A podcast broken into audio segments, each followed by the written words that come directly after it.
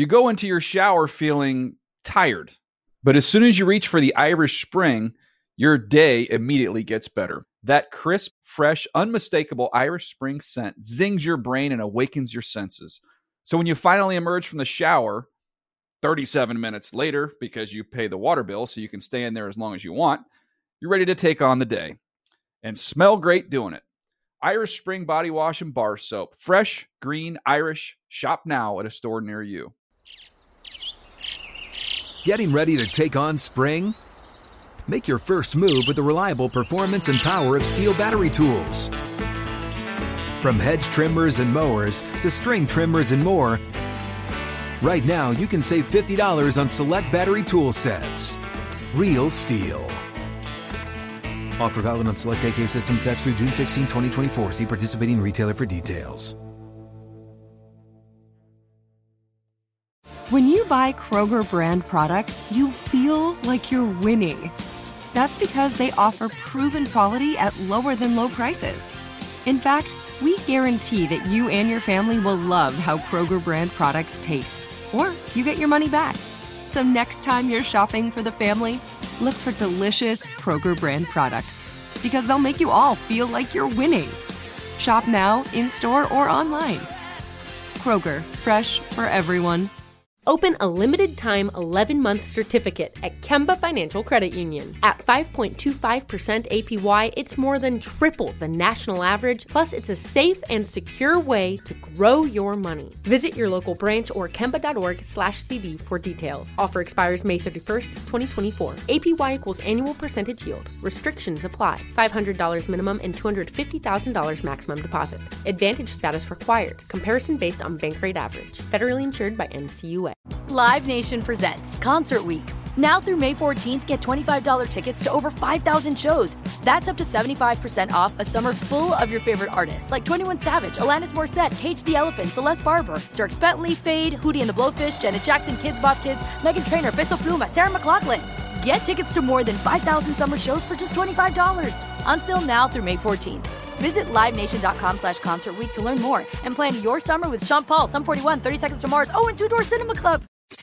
And now, Move the Sticks with Daniel Jeremiah and Bucky Brooks. What's up, everybody? Welcome to Move the Sticks. DJ Bucky back with you. Buck, how you doing, man? Man, I'm good, DJ. Everything is good. Like, uh, just finished my top five list and going through everything. And, you know, it's kind of crazy because you look at guys, but then when you go back the second time around and look, sometimes you identify and see things that maybe you just overlooked. Maybe you were tired. Maybe it was the end of the night or whatever. So it's really fun. Um, kind of in that cluster buster type deal, trying to trying to stack and organize and figure out like who's next, who's next in, kind of like the NCAA tournament. First win, last we're out. So no, but it's been good. Things are good. Is this up now? By the way, where can we find this? No, it's not up. I just I just submitted it. It'll be up sometime this week. Um, but as you know, like with your top fifty, um, my top fives, there's a lot that go into it because like you think, oh, I'm gonna rank the top 50, but you have to look at like kind of like the top 75, 100. I, let me ask you the question that that I know everybody that's listening wants to know.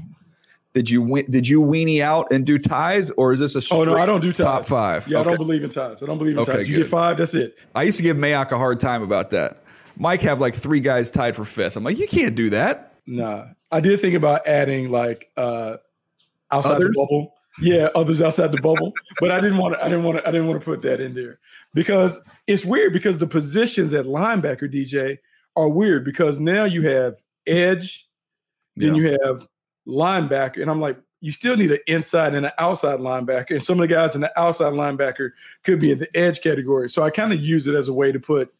I know guys gonna be like, "Hey, he's not an outside linebacker." Yeah, but I'm trying to get the names out there so yeah. people don't think, "Well, where's X, Y, and Z. No, I'm, i got him out there. He's outside. Oh, so I see how you're cheating it. Now you're going to go outside receivers. no, no, I don't have that. Just linebackers. flex tight end. Like I, I know, I see how it is now. I got you. Linebacker is the only one. Linebacker is the only one where I have inside, outside linebackers, and then the DNs and the edge players are all together. It's just weird because we talked about positionless ball. I don't. Yeah, yeah I, have kind of that's to kind of to kind of figure that thing out over over the last couple years. I got to the point where I just made it.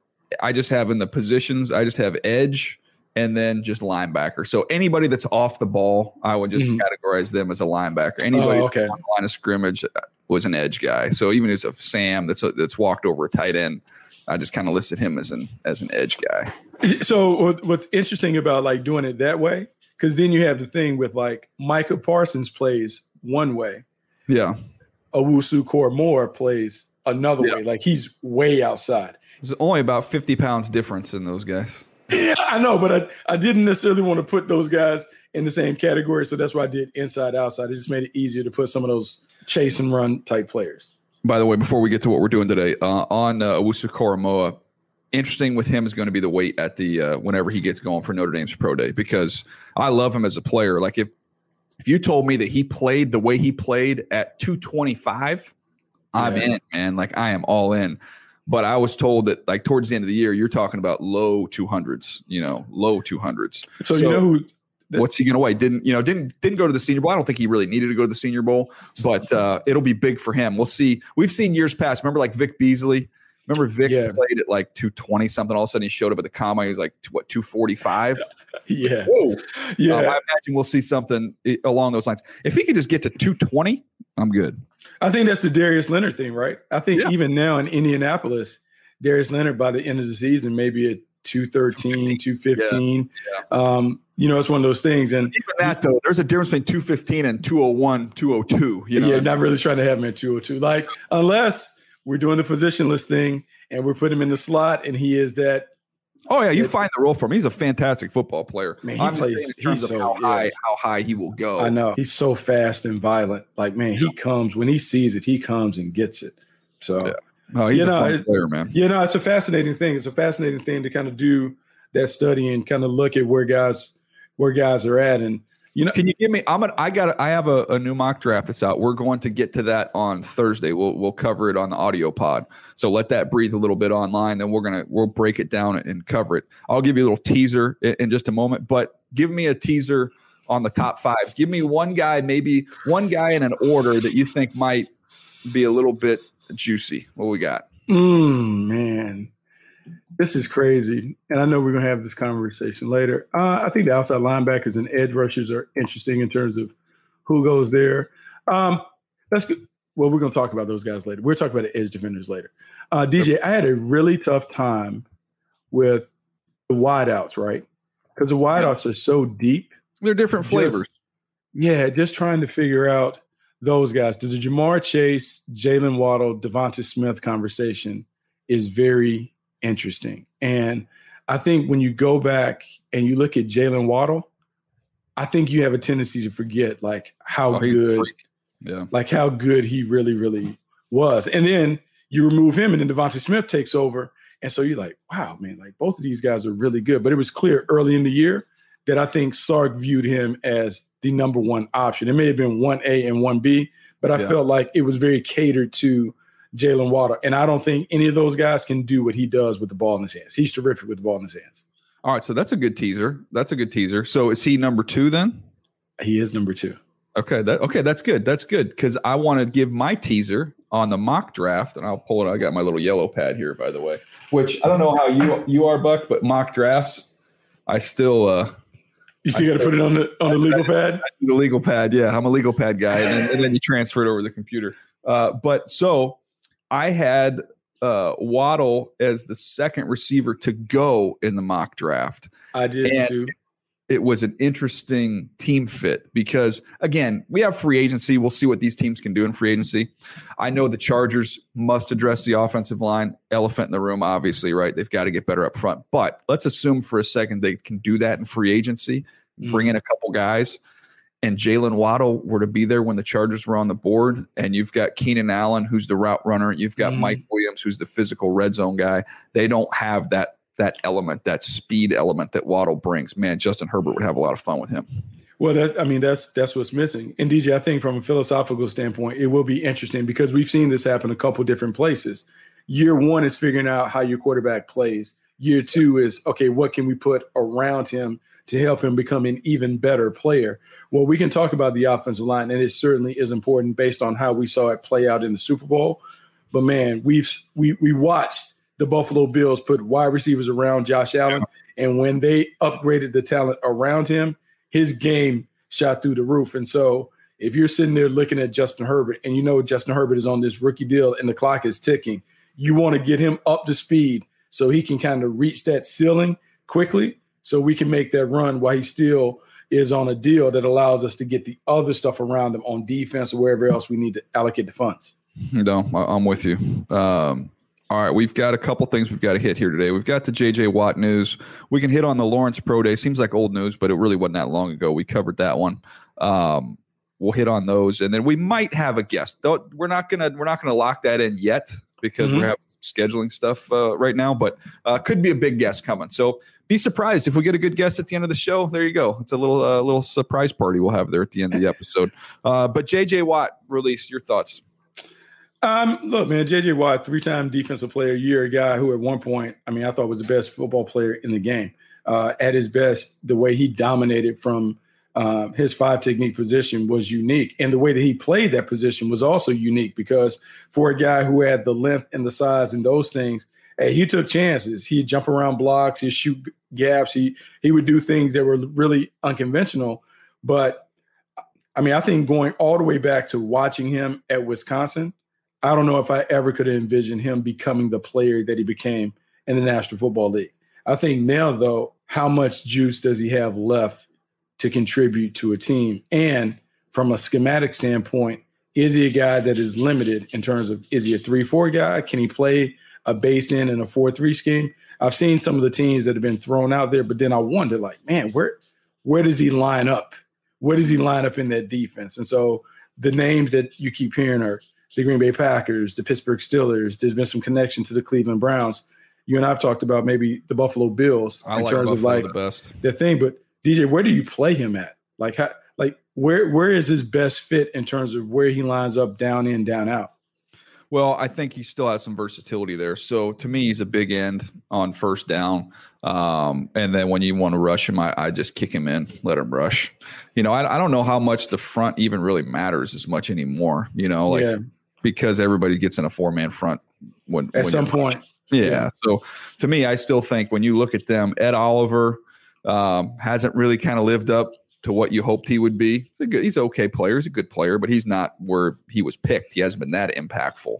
Um, but to me, I, I'm just going back and I'm thinking about. I always go back to kind of my pass rush, my pass rush. Uh, uh, pleasure was when the Niners were so good when they had Aldon Smith and Justin Smith playing next to each other. Oh yeah, and I think of Jerry Hughes outside, and I think of Sub, and I think of J.J. Watt getting a chance to line up inside of him. Let those guys run games, which J.J. Watt's really good at, and let him work over edges on guards. To me, I think that's where he has the most impact. Yeah, look, I, I, think that is a tremendous value, and I think Green Bay it could be a similar situation when you put him besides Darius Smith. Um, I know Preston Smith is on the other side, but having those two man games, running those TE stunts, being able to be very creative, and then incorporating sometimes some three man games where you use yeah. the nose and the two ends and you're looping and doing all kinds of, of things like that. I think that could be a situation that's very interesting. I think Buffalo is a, a good fit because the thing that separates Buffalo from, I would say, the, the the very very top teams. I mean, how can you knock them? They went to the championship game, but pass rush. Yeah. Um, and looking at because they're gonna have to deal with the Chiefs, and I know like the Chiefs have a stench on them because of the way they were whooped in the Super Bowl, but you still have to get past them. And the game plan that the Tampa Bay Buccaneers used, I would say they stole it from the Buffalo Bills. The yeah. difference is they have better dudes. Yeah, the Tampa Bay Buccaneers dudes up front, they were able to get after it with a four man rush. Buffalo was never able to get after Patrick Mahomes and harass him with a four man front. So they have to really commit the resources to being able to get that. Yeah, I'm looking up a number here. Hold on one second. Um, let's go. All right. This is this is another reason why I like Buffalo. Okay. We talk about the the two teams that we would say right now. Would we say Green Bay probably you know put them at number one just because it's going mm-hmm. home? It makes the most sense connected to him, right? Green Bay and Buffalo, um, the two teams. You know who was number one and number two in the NFL in scoring, i.e., you get to play with the lead, i.e., you get to rush the quarterback. Number one, Green Bay Packers, 31.8 points a game. Number two, the Buffalo Bills, 31.3 points a game. I go someplace where I can win. I go someplace with a dynamic offense. We can play with the lead and I can hunt. That to me is why I think those two teams make the most sense. They do make a lot of sense. And I would say, from a, a personal standpoint, having spent time in Green Bay, uh, I don't know how long JJ Watt wants to play, but JJ Watt could probably play forever in Green Bay. He probably could finish his career for another, he probably could get another five years out of the Packers if he decided to go there just based on his re- relationship, his connection. Uh, he's obviously one of the best Badgers to ever come through there.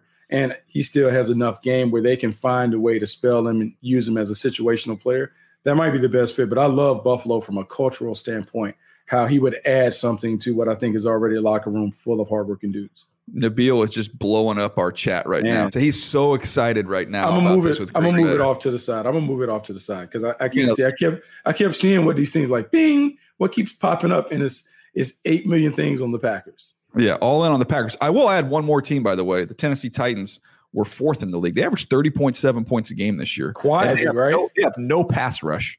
And there's the revenge factor, right? If you go to the Titans, he has a relationship with Vrabel. Obviously, haven't played under him. Um, and you get to play the Texans twice a year, which we've seen with some of these veterans. There's a little bit of that, right? You get that, that's a little bonus. There's, there, there's definitely a little get back. I do wonder this.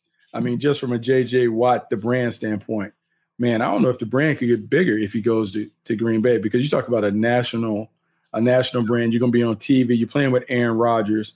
You're gonna be yeah. on two Monday night games, a Sunday night, a Thursday night game. You, talk about that to me stage. is why if, if the, the question's two part, right? Where do I think is the best fit for JJ Watt? I think Buffalo's the best fit.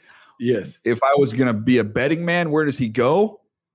Green yeah. Bay Packers for yeah. some of the reasons you just mentioned because he's got the chance to win, but also he's going to have a stage now. the big stage, the brand coming out. Yeah, I, I think that's the interesting home. thing. Yeah, going back home. You know, DJ, I do wonder because in the team building process, he's 32 years old. Yeah. Like normally, it, I mean, it is rare that you find impact players that can come over on those things in their 30s and, and make a thing. I do wonder how much he has left in terms of pushing a team over the top. I know the experience, the wisdom, and all those things are great. But in terms of the game that he still has left, how much juice does he have left in terms of being able to take it over? Or is he kind of like that designated hitter where you're hoping, hey, let's have some splash plays during the regular season, but when we get into the postseason tournament, can he dominate and take over? We saw how Ndamukong Suh took over and really made an impact for them moments, in the playoffs. Moments, right? Give me moments. Just, just moments. I don't need you to dominate the game, but just a handful of moments where hey, I need to rev it up or whatever. I do wonder how much of that he has left. I'm looking. I'm actually it's great, great project. I'm kind of looking through the top sack guys from last year. So here's here's the here's one. Um, Jason Pierre Paul is 32 years old, coming off a year where he had nine and a half sacks. Mm-hmm. So that mm-hmm. same defensive front with Ndamukong Suh. Jason Pierre-Paul, not what he was by any stretch, but in that three, four game stretch, who played better than him in the postseason? They couldn't block him, you know? Oh, man. So I'm so maybe, glad. maybe yes. that's the one I, I got. I'm gonna put a pin in this conversation, but I want you to do this. I was looking at Greg Rousseau, yeah, the other day, yep. and I wrote in my notes Jason Pierre-Paul, and I would love to have that conversation because then I went back and I found some old Jason Pierre-Paul college footage from South Florida, and I'm just saying because there are people in the Twitterverse that are crushing Rousseau as an really? edge rusher, crushing him, crushing him. And I'm like, hold on.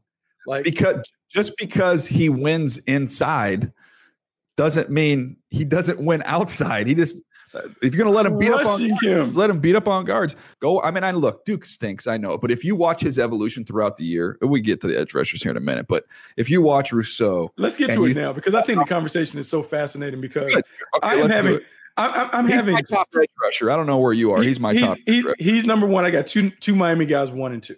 I have yeah. him and I have Jaelan Phillips. Um, when I look at Rousseau and I just think about the length, I think about the way that he uses his hands. I think about that stuff. And then when I go back and I look at Jason Pierre-Paul, and I think the comparison is really solid because I looked at Jason Pierre-Paul the one season that he had at South Florida because he played at JUCO out here in California. I went and watched him play live, if I remember. Yes, he had he had one season at South Florida. He had six and a half sacks. Mm-hmm. All right, he has taken whatever the Giants took him in the first round.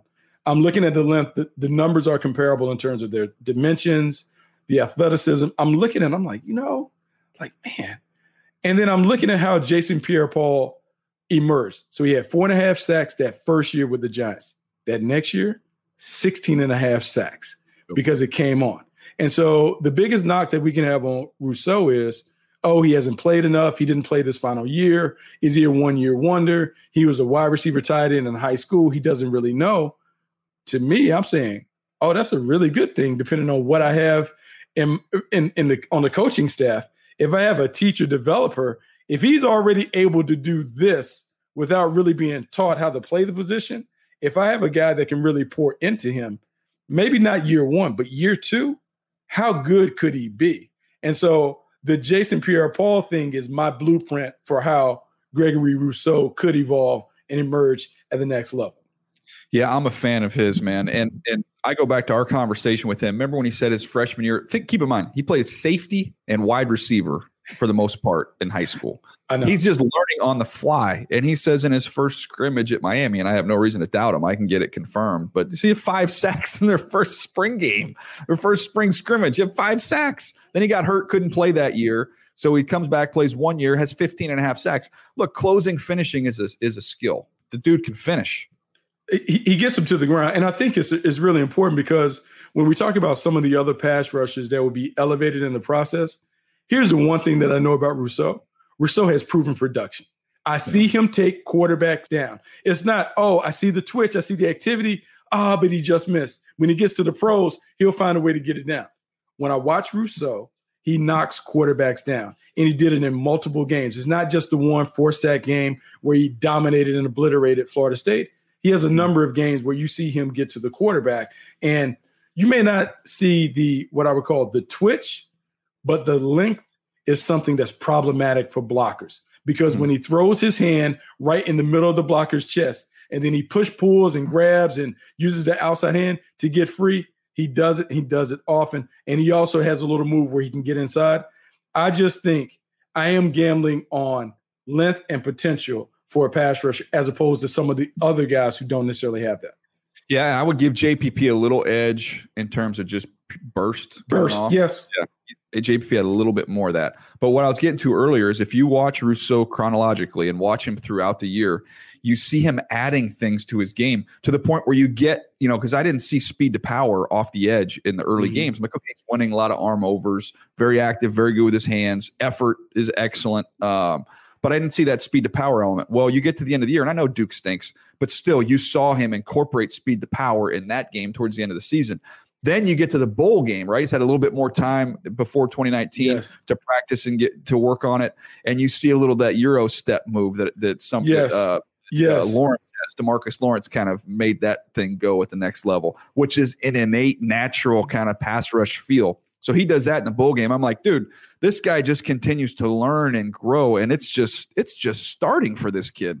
It's just starting, and so like DJ, I, I think about a situation, particularly if you're one of those teams that you're getting your edge rusher a year early, meaning yeah. you already have guys in the hopper. So you can take a chance on getting another one. So he doesn't have to come in. He can do like Jason Pierre Paul did for the Giants. You had Justin Tuck, you had Osi Umenyiora. You don't need him to come in right away. He comes in on third down and learns how to get it. And then the next year he takes over. I just think his upside is tremendous. And with that frame – the length and how he already understands how to use his long arms. I just think, man, the, the sky's the limit in terms of what he could be at the next level. Yeah, and again, check out the interview we had with him. If you go back and look through the archives of the Move the Sticks podcast, you'll find uh, our chat with Greg Rousseau from uh, earlier in the fall. I will just add one more nugget on uh, the mock draft. Talk about Jason Pierre-Paul. I'll, I'll just leave you a hint on where I had Rousseau going in the draft, but I think uh, you can yeah. Yeah, I think it can put it together because they have to make a decision with Shaq Barrett. If Sha- yeah, Shaquille Barrett, if no, no, no, no, no. Oh, no, the no, Giants, no. the Giants, the Giants, Giants. Oh, that's that's where I put him. Dave Gettleman. Look, I I'm the same way. I can I can go into the grocery store with the intentions that I'm going to buy, buy a lot of fruits and vegetables, but I'm inevitably going to find myself over to the other food that I probably shouldn't be eating. Like Dave Gettleman can talk about where you got to get weapons for Daniel Jones. I want some receivers and some weaponry. And then he's going to be staring this big defensive lineman straight in the face at his pick. And he's going to go, I can't, I can't pass that up. And not only that, from a philosophical standpoint for the Giants for years, he is the classic Giants pick. The size, the length, all of that. Like that's, I mean, he is a New York Giant all day. I mean, we've only been doing this for 20 plus years. And when we think about the guys that they've taken along the line, man, typically it is always the height, weight, speed guys, the guys who have extraordinary length at certain positions. And Greg Rousseau certainly has that. All right. Uh, I want to ask you another question about another edge guy here because uh, I just did him this last week, and I'll give I'll give my guy Nabil credit because Nabil had uh, sent me a text and said, "Hey, have you done Ronnie Perkins yet from Oklahoma?" And I was like, you know what, I haven't. I've I've talked to some buddies around the league and kind of said probably more of a you know two, more likely a third round pick, like two three. Um, and so you know, which which is which is a good player. But then I watched him and I'm like, dude, I think he's better than that. And I I really liked him. I ended up. Uh, putting a, a pretty strong grade on him, which is going to put him squarely in my top 50. Um, now, I want to see how big he is. He's listed at 6'3, 247. This is the hard part about this year. Um, you don't have the measurables, right? So I don't know. Is he, when you list the guy at 6'3, 247, there's a big difference between being 6'2 and a quarter and being 6'3 and a half. Like that's a, that's a pretty big difference for an edge rusher. There's also a big difference between being 240 pounds and 255 pounds. Like so I don't know how big this guy is, but just off the tape, he's explosive. He's powerful. Um, I posted a, a, play with him putting Teven Jenkins on the ground with a little long arm inside move, and Teven Jenkins is a talented player from from Oklahoma State. Um, he's got power. He he's just got a real good feel for it off the edge. And then when I reach out to my guys at Oklahoma or at, at Oklahoma, talk about him being a leader, an alpha. Mm-hmm those things that you want to hear. So I really liked him. I thought he was a really good player, and uh, and so I I give a hat tip to Nabil for doing his homework on that one. All right, I'm gonna have to I'm gonna have to check him out. I was just looking at his his numbers and stuff. 6'3", 247 pounds, five and a half sacks.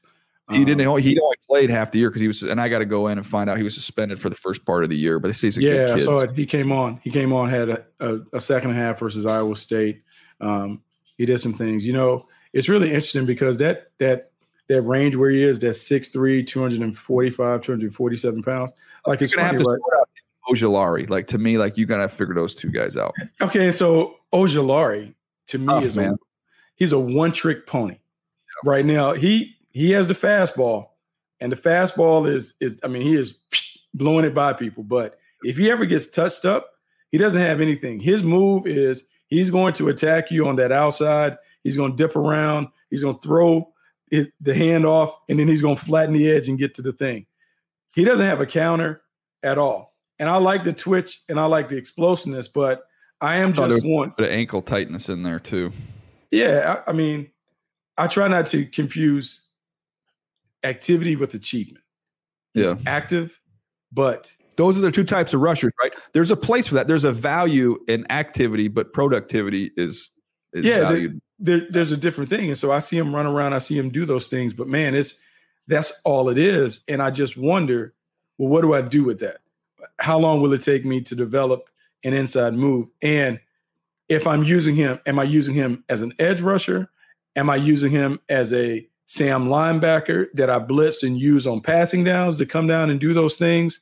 Where is his best fit? And unfortunately, DJ, the, the crazy thing is that would be something that you and I would be able to have a conversation with at the combine because someone would have put in the request, hey, can we have him do linebacker drills on top of the edge rusher drills?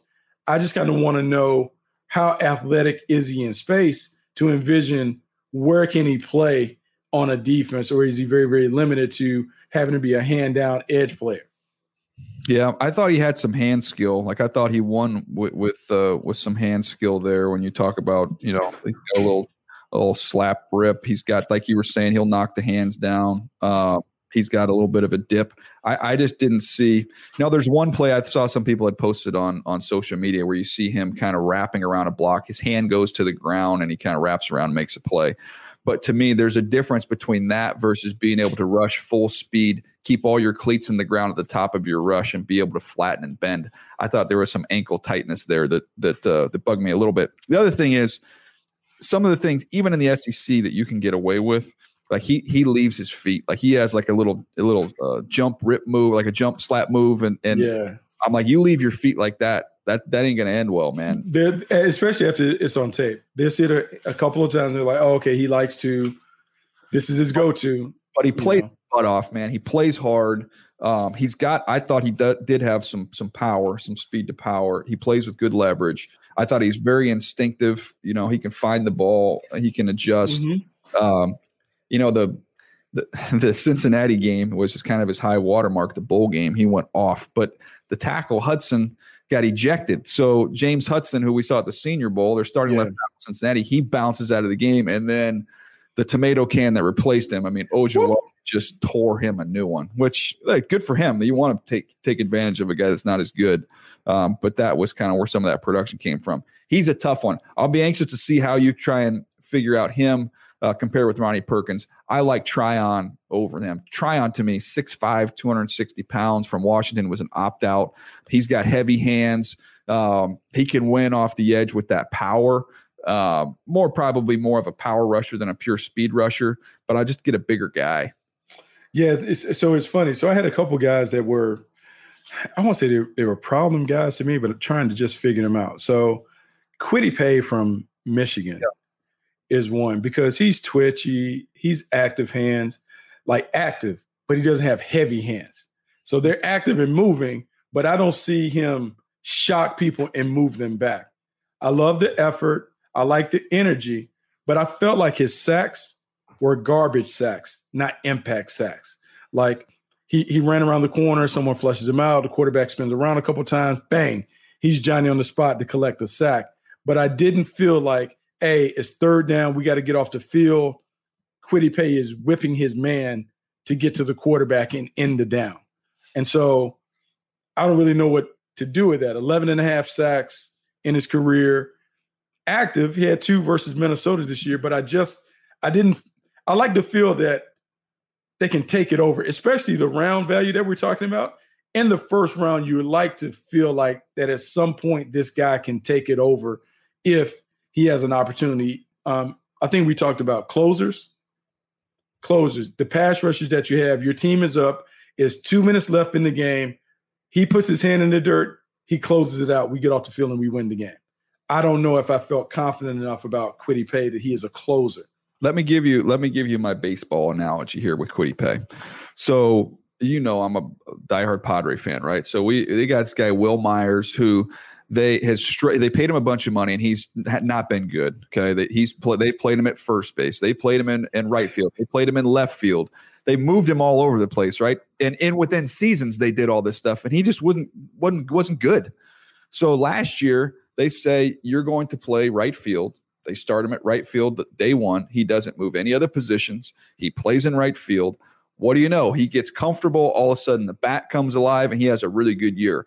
You can look at guys like for the Dodgers, like Kiki Hernandez last mm-hmm. year, second base, left field, center field, play shorts. Some guys are wired to be able to move around and do all these different things, and they're comfortable. I thought Kwity Paye got paralyzed a little bit because they're playing him in a zero technique. They're playing him in a three technique. Then they, I mean, they moved him all over the dang place. Let the guy play over a tight end. Let him play on the edge. Let him beat those guys up and let him use all this twitch and explosiveness off the edge. Give him a runway. When you have that type of explosiveness, to me, you space is your friend. Give him a little bit of space between him and the offense, and you're going to see you see some of those flashes but I thought I hated the way that they used him, Buck. So that well, that and, and, and that and that's a that's that's the thing. That's a consideration when you're envisioning how he's going to play for you, right? And so, is it a team that hey, we're going to take you, we're going to bring you in, we're going to put you at this spot, and we're going to let you get great at this yeah. spot. We're going to let you major in this right defensive end position or left defensive end position, just so you can get comfortable and it becomes easy and second nature to you, or are we a team that likes to have all these creative packages and we're going to stand you up and move you around and loop you and then you never necessarily develop? And i think that's an underrated point when it comes to kind of the swiss army knife theory because sometimes on the outside we think man it's great. He can do all of these different things. But without knowing the kid you really don't know if they're comfortable doing those things. And so you kind of have to ask them what is your best position if yeah. you had your druthers, you were coaching the team, where would you put you at and how would you use you? Those conversations must be had in this Zoom, like this virtual world. The conversations have to be really, really important. And I think you have to have a plan. Your defensive coordinator has to be able to give me a clear plan and articulate this is how we would use him if we bring him into the building. Yeah, I mean, uh, not to belabor the point, but even when even when he's on the edge, sometimes on the, they put him in a four eye. I mean, like he's not even. You don't give him any space. Like you're you're you're you're as Got him crowded in there. You're lining him up blocked. Like let him let him at least start the down unblocked, and, and then we can go from there. But no, I hated the way they used him, and he is going. You know, you can see. I can see that he plays hard. I can see the explosiveness Buck, he is going to test like a freak. He's going to be 207 mm-hmm. pounds. He's gonna he's gonna jump over 35 inches. He's gonna do over 35 reps. He's gonna run in the four fives. His three cones and all that stuff. I mean, Bruce Feldman had it in his freak thing, his freak post. He is gonna be a freak. So to me, I've got a great kid who plays hard, who's a ridiculously explosive player, who I thought was placed in the in the wrong spot. I talk about alignment. Buck, he's in a two point stance. He's in a three point stance. He's in a four point stance. Like, gee, many Christmas. Like, get the In-N-Out menu, man. Put the other menu away. Yeah. And just give this guy a couple things. Keep it small and tight. Um, it's funny. So you talk about a, a freak athlete. What about Jayson Oweh from Penn State? Yeah, so he's a difficult one, and I have him um, behind. Like to me, I have Rousseau as a top guy. Yeah, think Kwity Paye and Jaelan Phillips are touching each other. They're I mean Jaelan Phillips is a more skilled pass rusher. Yeah. No debate whatsoever. But I got I don't know enough about the whole what happened with him with UCLA yeah. Miami. So I, I penalize, cool. so uh, penalize him for a little bit there. So that's why I have those guys touching. So I have him I have Rousseau, Phillips, and Paye, one, yeah. two, and three. And I think to me, Rousseau is cleaner for me. Mm-hmm. and I think the other two guys is TBD. Like that could switch. Yeah. We'll that goes. Then after that, I have I have it right now. Oweh, Joe Tryon. Um, then I have Perkins and Ojulari. So that's kind of how I have it right now. But man, when you talk around the league, you'll talk to teams, Jayson Oweh, who will be like, dude, this guy, you know, I know he didn't have the sacks, but if you just watch it, he has a lot of production. Like the Indiana game, he's hell on wheels in that game. He doesn't have a yeah. sack. You see mm-hmm. him, you see the, the, the skill he's a, he's gonna he is a physical freak. He's gonna test like a freak. He's a great kid. Like there's no issues with him at all. And then so some teams buying that side of it. I'll talk to other teams. He's got no instincts. You don't get instincts if you don't have instincts. No thanks. People all over the map on this dude. So um, to fill out the five, where did you put Boogie Basham? Did you put him at edge or you put him inside? Like what what did you do with him? For me. So I have him behind Perkins, um, but okay. he's, he's kind of an inside outside guy. I just I I jack of all trades, master of none, kind of. Yeah. I, see, I, and saying I, I, think with the, I think with these rushes, it's very much like ice cream because I have Basham and Oweh filling out my top five, but I have all those other guys. Couldn't be any different players, by the way.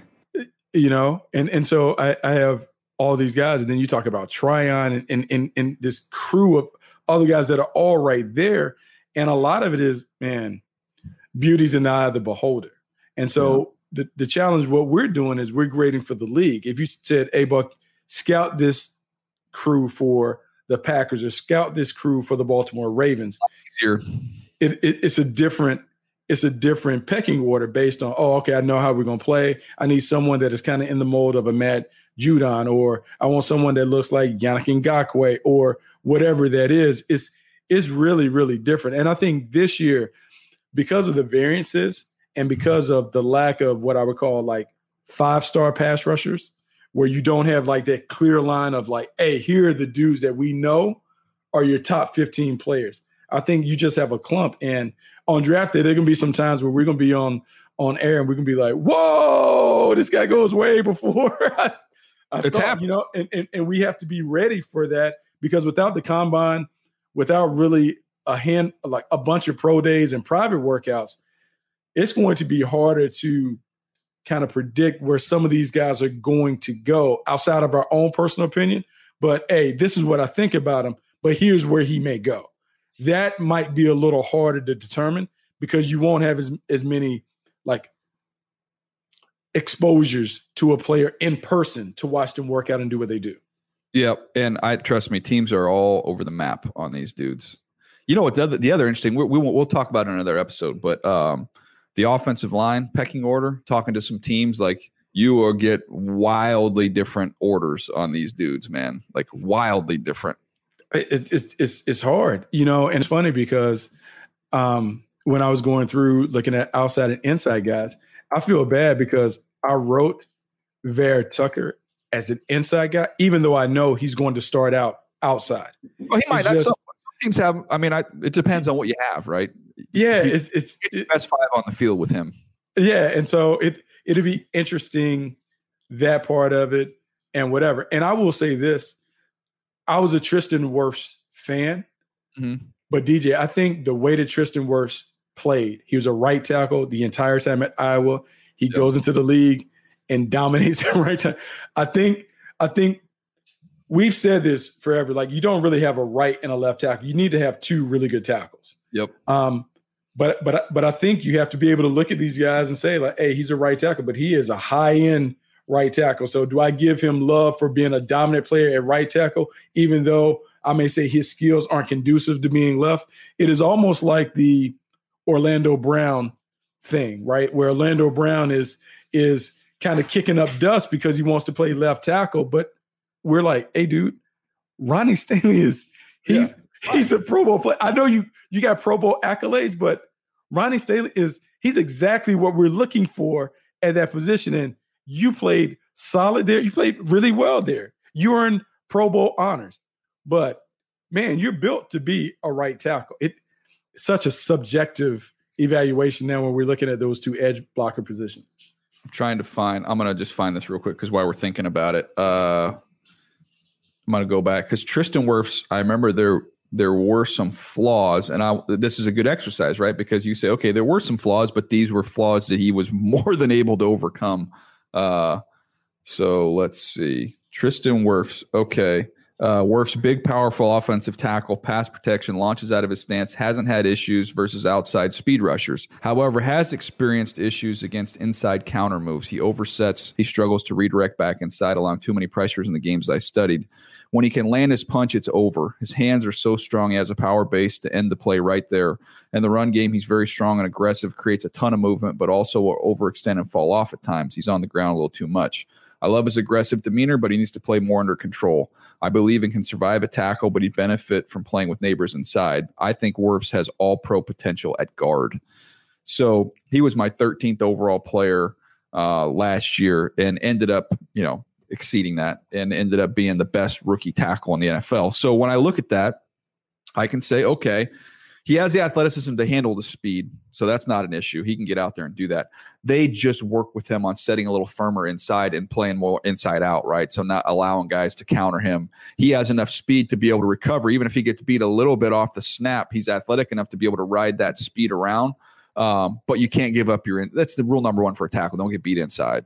Mm-hmm. And so that's fixable. That's a good lesson, right? That's something that he's able to fix. And then some of the over, like I'd much rather rein in a guy who's a little over aggressive than try and dial somebody up. So his balance issues, I think, improved as well. Yeah. And I, I think when you add those things, because those are like what we call technical flaws. But then yep. when you dig in his background and you find out he was a, a champion discus shot putter, he also freak show too. Yeah, he, he also had wrestling in his background where he was a champion. And then you saw the, the freak show test numbers.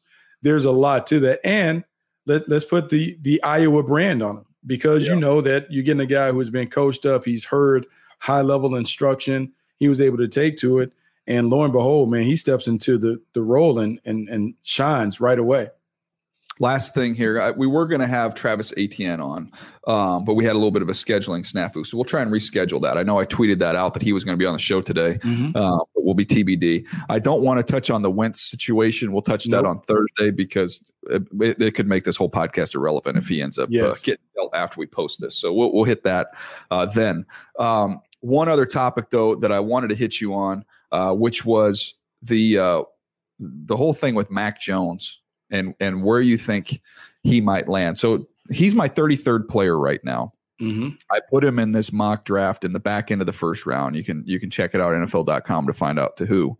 Um, but I saw some guys. I think Mike Tannenbaum and some guys on ESPN were talking about him to the Panthers at eight, and I thought, man, that is. I did not see that like a top ten player. I thought he had a chance.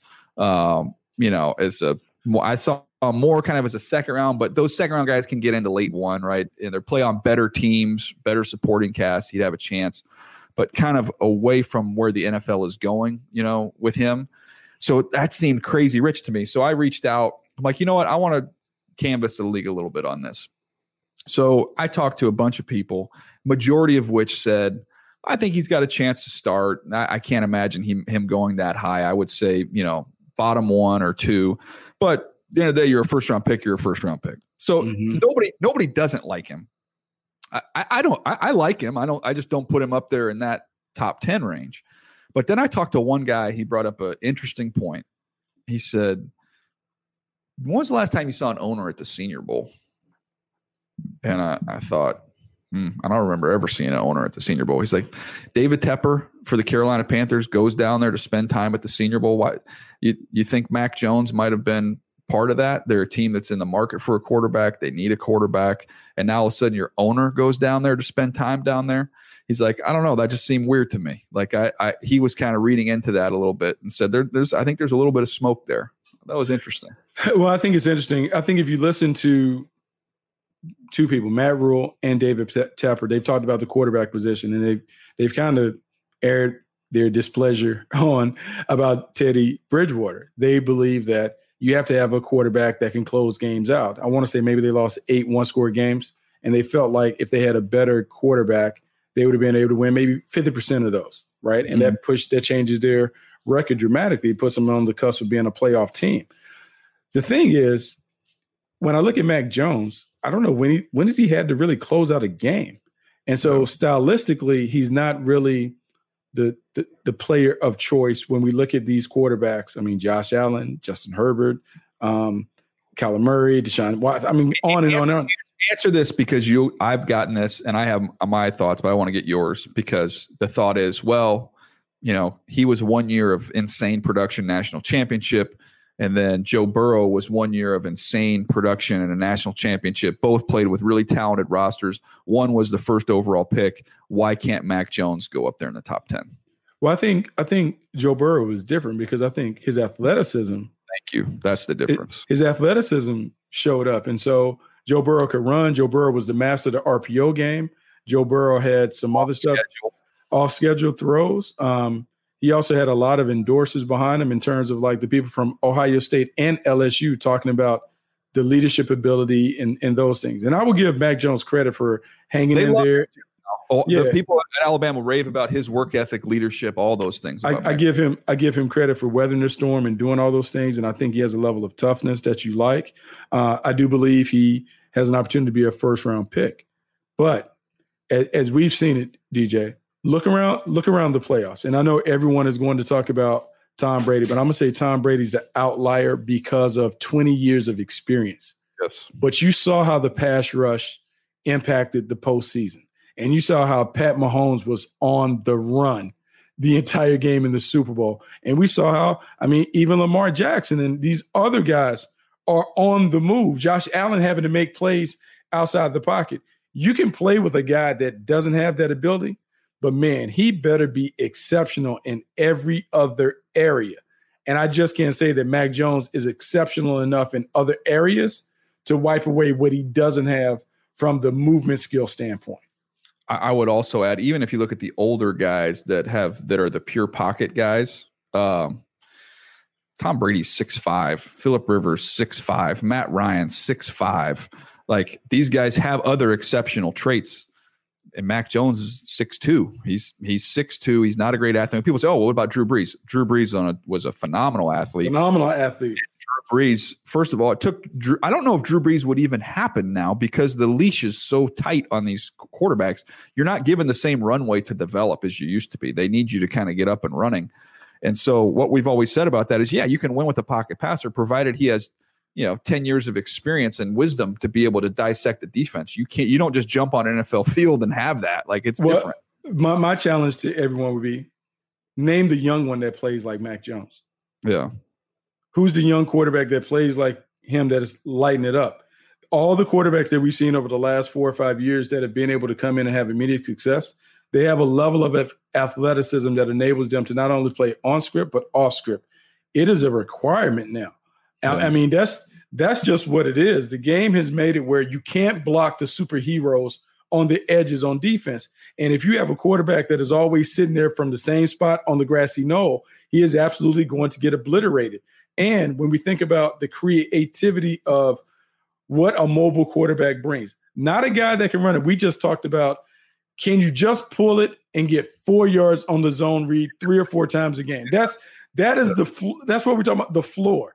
Can you pull it and get me four or five yards every now and then?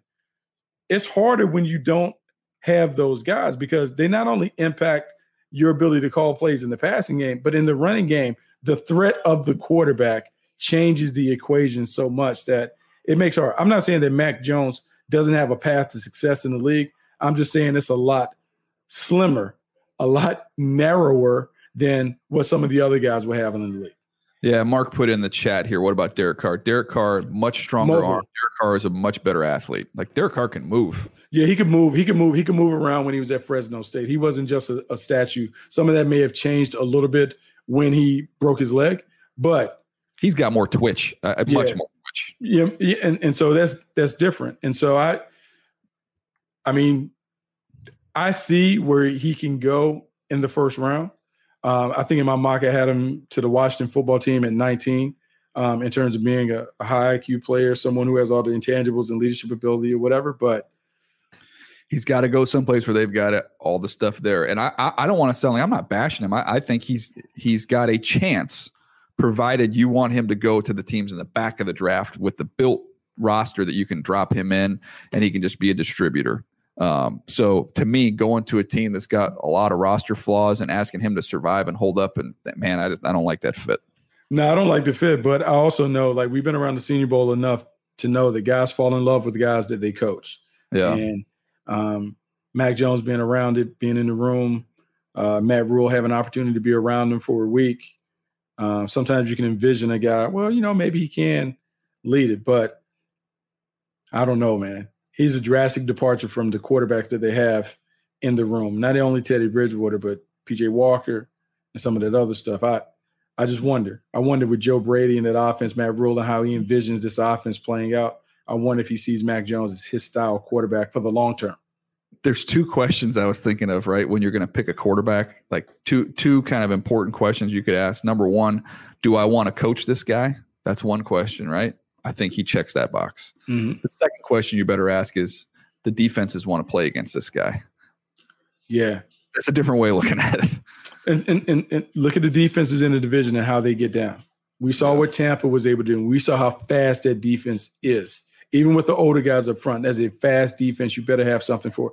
And then look at the New Orleans Saints. The New Orleans Saints with Dennis Allen, they're going to bring pressure. They're going to bring it like nobody's business. And if your quarterback can't move or get off the spot, man, he is just sitting there being target practice. Yeah. La- last thing, we mentioned it at the top. I don't think we need to spend much time on it, but just Trevor Lawrence, check the box. I mean, we we covered it uh, from home, but we covered it live. And uh, hey, look, the ball, even on TV, I know you you don't get a full appreciation for it when you're when you're not there live, but we both saw him throw live in high school. You could see the ball jump out of his hand. There's no issues there. No, no issues there. I think the biggest thing that came out of it was the fact that he was 213 pounds. We've talked about how that could have been a byproduct of Trevor Lawrence, depending on when he suffered the injury, may not have been able to lift.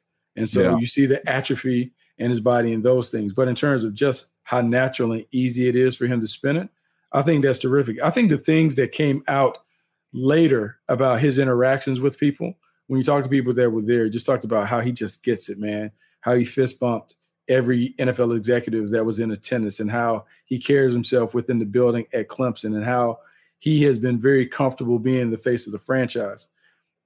There's something to that, his maturity and all of the intangible qualities to go with this stuff. You can't say guys are, are, are a can't miss, but if I'm going down, I'm definitely going down with someone who is as invested as Trevor Lawrence. I, I think that is that is a big, big deal. Can I just put one other one other nugget out there? We've talked about this between ourselves, but um, go to all the dang pro days if you're a team. Like I think there, I think was there one team that didn't go. I think there might have just been there might have been 31 teams that went. I don't know who the team was that didn't go, but to me, and I saw somebody, why would this team send three people? They picked 28. They're not going to get a chance to get Trevor Lawrence. the scouts were not on campus this year. They weren't allowed. They were allowed to go to some games and then do some Zoom calls, but you were not allowed to get on the campus. If you're a team and and if if the limits are what they are, right? Three people you can bring to a pro day. If some schools might be one, mm-hmm send somebody just to get on the dang campus. There's other players at Clemson besides Trevor Lawrence. If I get a chance to get on campus and I can talk to a position coach, a coordinator, the head coach, a trainer, a strength coach face to face, where I can get real information, not the information he gave all 32 teams on a generic Zoom call. Like I don't you're you're idiotic if you don't go to these pro days. You're idiotic. Get your scouts on the campus. They weren't on campus all year long. You know, I, th- I think you have to get on campus. I think it even goes be even beyond that, DJ, because what do we always do when we sit across from prospects? We not only ask them about themselves, but we ask them about their teammates yeah. and guys within their league. So because I haven't had a chance to get on campus in my area, I want to hear the players tell me who's the best guy that you faced this year in the ACC. Mm-hmm. Who are some of the other guys or whatever? I want to talk to the coaches. Hey, coach, who are some of the guys that you saw around the league that we should probably pay attention to? Who was someone that kept you up at night when it came to game planning? Whether it's a guy that's eligible this year or maybe they're coming down the pipe, I want to continue to get that information because who knows how long we're going to have these restrictions as it relates to the COVID protocols and those things and the amount of people that can get on campus. I need to continue to build a portfolio to make sure that I have all the background info, not not only for this class, but maybe for next year's class, because last year at this time, DJ, we thought everything would be back to normal in the scouting process, and it hasn't been. And so I think you just want to give yourself an opportunity to be prepared. No, no doubt. Uh, anyways, that interesting. I just think it's crazy if you don't send guys out to pro days. Get them on the campus, and then do your. The more information you get, the better. I remember a couple years ago. I want to say it was, uh, gosh, I don't remember which draft it was, but I remember Cleveland did not send uh, scouts or any personnel to like some of the quarterback pro days, and they said, "Well, we're going to put them through our own private workout." And I'm like, and I'm sitting here going, "What the heck else better do you have to do than to send and go out there at least watch him again, get another chance to be around the guy, watch him in his environment, watch how he interacts with his teammates? Like, what are you doing that's more valuable than that? Is my question." Yeah, I mean, nothing. Get on campus. Do stuff. It, man. Nothing. Get it. Get on campus. Get all that information out. You have a limited window when you have the opportunity to get in front of people face to face, I think you have to capitalize on it whenever you get a chance. Yeah. All right. Anything else you want to add before we get out of here? No, man, it was a great show. I love having those discussions. Yeah, fun time here. And uh, again, be on the lookout. We've got a mock draft up. Uh, that's out there. Bucky's got his top five list, which is coming this week. NFL.com slash Bucky Brooks. Should be able to find that. Um, and uh, that's going to do it for us. I appreciate you guys hanging with us. I would encourage you, if you haven't already, leave us a, a, little rating and review on Apple Podcasts. We appreciate those. Uh, if you have any questions in there, feel free to drop them on there. We'll see what we can do. Uh, appreciate it. We'll catch you next time right here on Move the Sticks.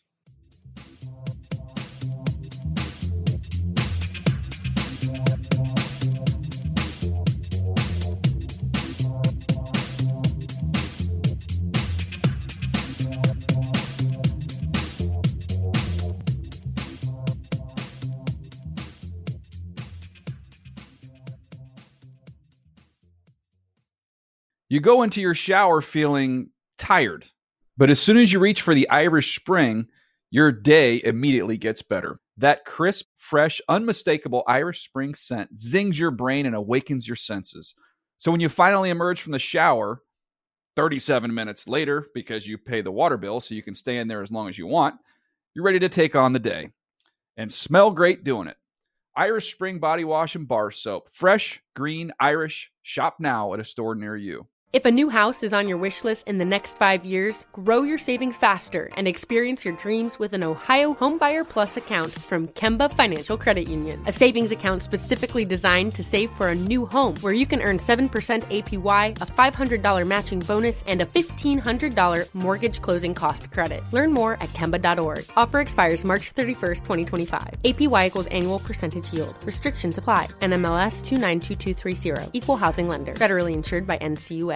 Live Nation presents Concert Week. Now through May 14th, get $25 tickets to over 5,000 shows. That's up to 75% off a summer full of your favorite artists like 21 Savage, Alanis Morissette, Cage the Elephant, Celeste Barber, Dierks Bentley, Feid, Hootie and the Blowfish, Janet Jackson, Kidz Bop Kids, Meghan Trainor, Peso Pluma, Sarah McLachlan. Get tickets to more than 5,000 summer shows for just $25.